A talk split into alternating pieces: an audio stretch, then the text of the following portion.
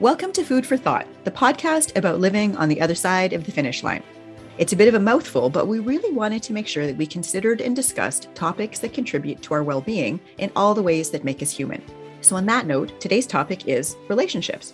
Now, you may be thinking that we're only going to be talking about romantic relationships, and we will, but we're also going to be talking about relationships writ large, because we are a social being.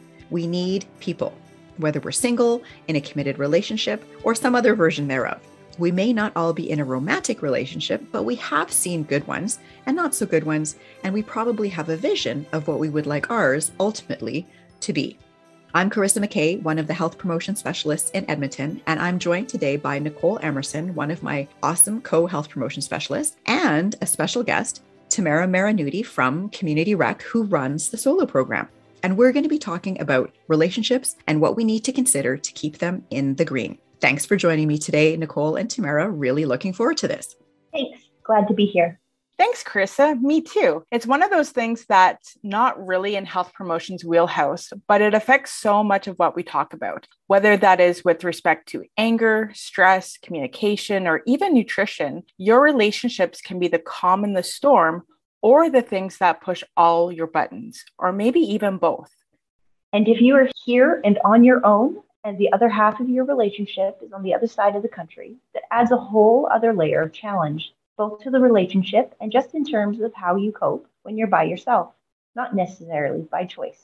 How do you develop other relationships, and what do you do with yourself to stay healthy? I think that's such a good question. I think that we really need to ask ourselves, what is it that we need to do differently so that it becomes a little bit easier to make those friendships as adults when we've moved, especially in the military, when you have to move from place to place on a regular basis. So how do we not want to send our significant other to the moon, but at the same time encourage ourselves and our spouse, if that's the case, or our partner, to reach out and make those new friendships so that everybody has that connection that is so required wherever it is that you might find yourself. And I know that it's so much harder to make friends as an adult. And I also know for myself that I love being married and I love my husband, but sometimes I just want to do like in those old sitcoms. Sure. And I think it's safe to say that for a lot of people, that may be the case. But as with pretty much everything we talk about in health promotion, it's how we choose to manage those moments that matter. And of course, you're right. And we know that a lot of those older shows really didn't consider all the nuances that we now know have to be factored into everything that we do, not because it's politically correct, but because it's the right thing to do. From the language we use to the ways we can access help, relationship health is getting more of the attention it deserves as we try to address everything from family violence to gender equality to inclusivity. So let's start with the healthy relationships continuum. It's modeled on the mental health continuum and is a really good way to get a sense of where things are at in your relationship. Although it's definitely not meant to diagnose anything, it is a really good place to start just to see how things are going for you. Exactly. So for any of you who have taken our mental fitness and suicide awareness course, you will be familiar with the mental health continuum, with healthy in green on the left and ill, injured in red on the right. Like Carissa said, it's not meant to diagnose anything, but rather give you some benchmarks of what to look for so that you can be aware of when things maybe start to slip or when things get a little less harmonious. When things are in the green, there is respectful communication. Each partner is free to participate in activities with their respective friends and family. There is no coercion. There is laughter and together time as well as solo time. There is no fear or suspicion, and things are by and large good. Maybe not white picket fence and bluebirds, but good. Both people are happy or content. I was having a conversation as part of a working group that we were on to try to make the family violence briefing for the members be more timely, relevant, whatever. And we were talking about that spectrum, that continuum. And sometimes people think of a healthy relationship as one where everything is super good, or that for whatever reason, you can kind of downplay the stuff that you as an individual do that's not, it's not abusive by definition. But, if you say something, you call your partner a name, or you dismiss an idea, or you mock them, or you do things that you don't really see as being on the spectrum spectrum or the continuum of family violence per se, but at the same time, we have to recognize that it can be impacting how that other person is feeling in the context of that relationship. And so the idea that we are content and happy most of the time, I think we absolutely need to acknowledge that. But I think we also have to be really careful that we don't downplay the stuff that we do that maybe isn't in keeping with being a good partner. And for that matter, a good friend. You know, how do we treat our friends? Do we just assume because we've been in their lives for a long period of time that we can just get away with saying stuff that's, you know, really kind of borderline unacceptable? You know, it will impact the relationship. So I think that that continuum is something that we also have to be really, really cognizant of. For anybody who has read the HP Weekly Wellness blogs, the episode on relationships from October 20th talks about relationships like lawns. If you look over the fence and the grass seems greener, it might be tempting to want to go there. But the key message is that if you were to look closely, you would see some dandelions there as well. Probably the same number of dandelions that are in your yard. So if you were to just simply deal with the dandelions in your yard, your lawn would be greener than you might have believed. And I think it's also important to point out that if you don't feel safe or you are fearful of anything, that you know where to go for help. There is a downloadable sheet of resources in our podcast tab that you can access if you feel that things might be getting out of hand, or if you would just preventatively like to make sure that the grass remains green on your side of the fence, because that's as much a part of healthy relationships as taking steps when things are getting rough. I recently heard it said that the best time to get a therapist is when everything is going well. For one thing, that means that you get to sort of test drive that person to see if you click, and also to start to work on things that we all tend to start to take for granted after a while. So that preventive maintenance will really pay off if and when you do hit a rocky patch. That is such a good point. I think that if we all had a therapist on speed dial, there would be a lot less sadness and heartache in the world. It can be hard to have to work to get things back from orange, whereas it's pretty easy to scooch back into green when you've only just slipped into yellow. The caveat again being that if ever there is violence or aggression, then therapy is not the answer. Reach out for help if you can and get the support you need for yourself and your kids if there are any. Make sure that you are safe. Thanks for that reminder, Nicole, because let's face it, the reality is that all relationships are going to ebb and flow and change, and we need to work together to make sure that we start and stay a team. I love the saying that relationships are not 50-50. They're actually 100-100. There was a great discussion by Michael Kaufman that Petawawa hosted in October of 2021. He talked about the common stereotype of a couple, each representing two halves of a whole.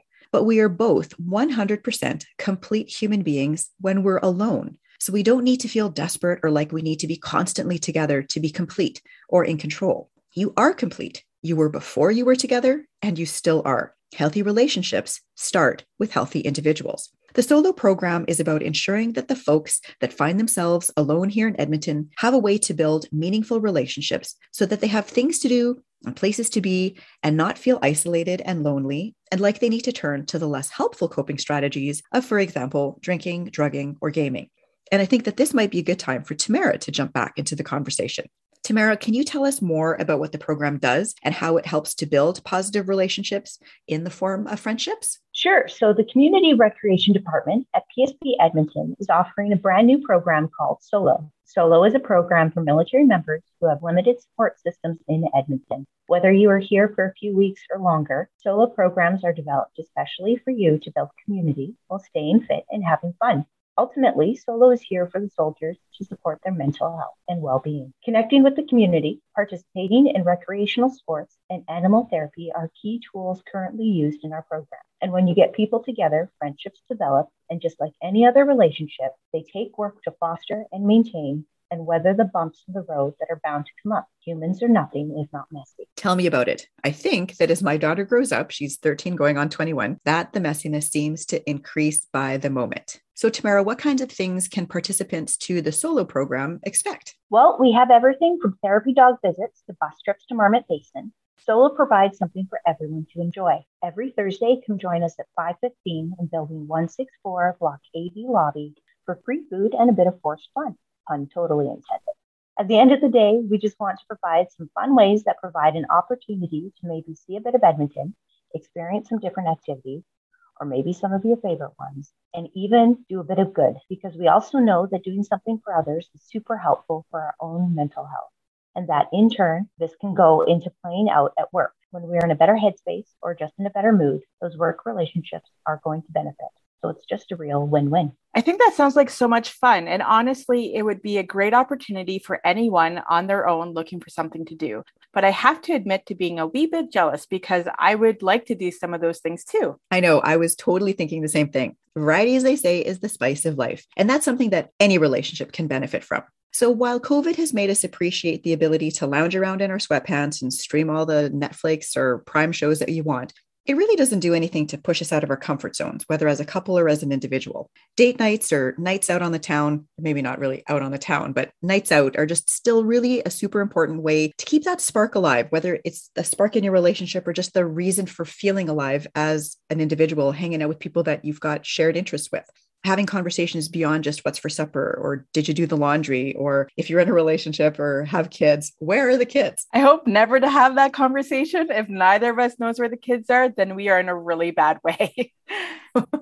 Well, yeah, but you know what I mean? We want to have those conversations beyond the mundane daily stuff. Oh, for sure. We need to be able to do the things that make us talk and listen and connect. And we look forward to trying new restaurants or activities, or even just driving around looking at show homes or whatever. And that's what we want the solar program to be, an opportunity to leave the four walls of your room or your house or whatever, and get out and do something that maybe you've always wanted to try or doesn't exist from where you're from. And maybe it gets you talking to someone, and then you find out you have something in common, and voila, a friendship forms. And that means that you now have a support person. And when you're having a bad day, you can call them up instead of just cracking open a beer or whatever. Absolutely. And like we said earlier, relationships of any kind can be that calm island in the storm of life. So when we have those friends we can rely on, or a partner who we know is there to support us, it makes it so much easier to weather those storms that are bound to come up in our lives. For sure. So we hope that everyone who's in the Edmonton area,